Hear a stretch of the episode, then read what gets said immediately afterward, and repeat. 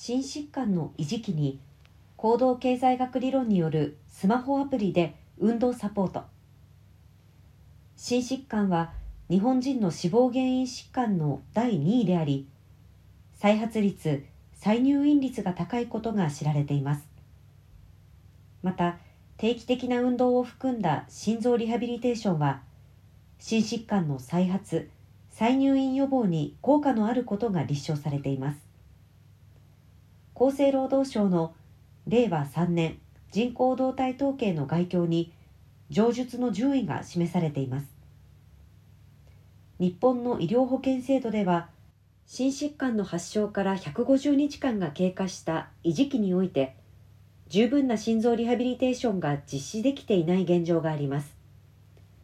そこで心疾患患者が維持期において運動を継続できるようにすることを目標にしたということです。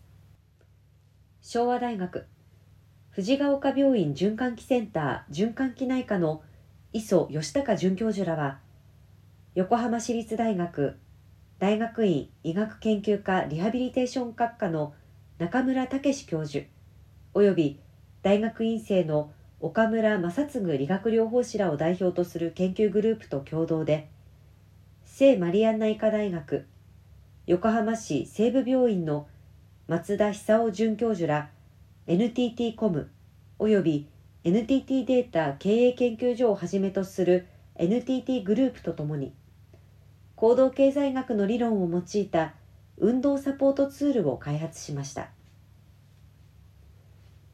研究グループは昨年12月より同ツールを用いた運動療法の有効性を検証する多施設共同研究を行っています。今般の運動サポートツールは NTT と東レが共同開発した一重を使った着衣型ウェアラブルデバイスとスマホアプリとで構成され、各患者の状態に適した運動目標を設定でき、日々の運動実績に対して適宜フィードバックすることが可能だとのことです。今後は心疾患患者を対象とした運動サポートツールの効果を検証する研究を進め、運動習慣の獲得を促進し、普段の運動量の向上、再発・再入院率の低下につながるアプローチ方法の開発を目指します。また、NTT グループは本共同研究の成果を内閣府が推奨する新たな官民連携手法、成果連動型民間委託契約方式など、自治体が継続的に取り組める社会実装の検討に生かしていく考えです。